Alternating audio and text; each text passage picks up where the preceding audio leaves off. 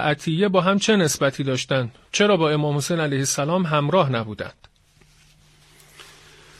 البته در مورد جناب جابر بن عبدالله انصاری خب همطور که گزارش ها دلالت می کند همطور روایاتی که از رسول خدا صلی الله علیه و آله درباره جابر هست که حضرت هم پیش بینی کرده بود جناب جابر نابینا بود در هنگام رخداد واقعی آشورا. بنابراین فرد نابینا طبیعتا امکان همراهی با امام سلام الله علیه رو نداره چون عرصه عرصه جنگ می توانست باشد و چنین زمینه وجود داشت. یا اصلا به حال با وجود نابینایی امکان همراهی یعنی اساکشی می‌خواست که او رو باید همراهی می‌کرد تا کوفه.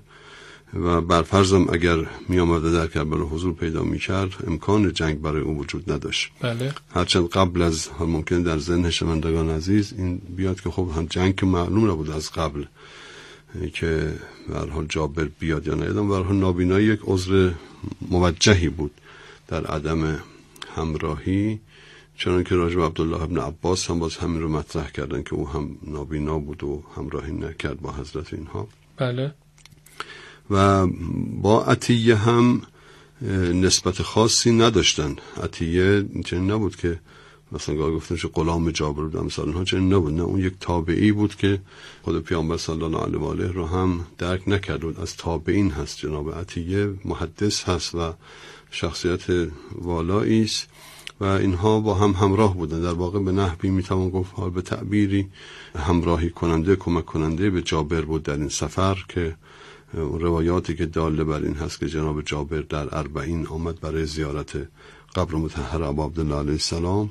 عطیه او رو همراهی می‌کرد. شخصیت برجسته از میان تابعین بود و او رو همراهی کرد. اینکه جناب جناب عطیه در رکاب ابا عبدالله علیه السلام نبود سوالی است که راجب خب خیلی از شخصیت ها می‌تونه مطرح باشه. یک بچش ممکن این باشد که چون اصلا تاریخ ساکت است درباره اینکه عطیه در اون زمان کجا بود؟ آیا در مدینه بود یا جای دیگر بود؟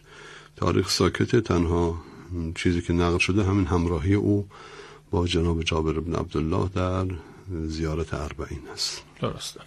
خیلی خوب ممنونم از شما جناب استاد جباری. و برنامه پرسمان تاریخی رو دوستان همراهی بفرمایید. سوالات شما زیاد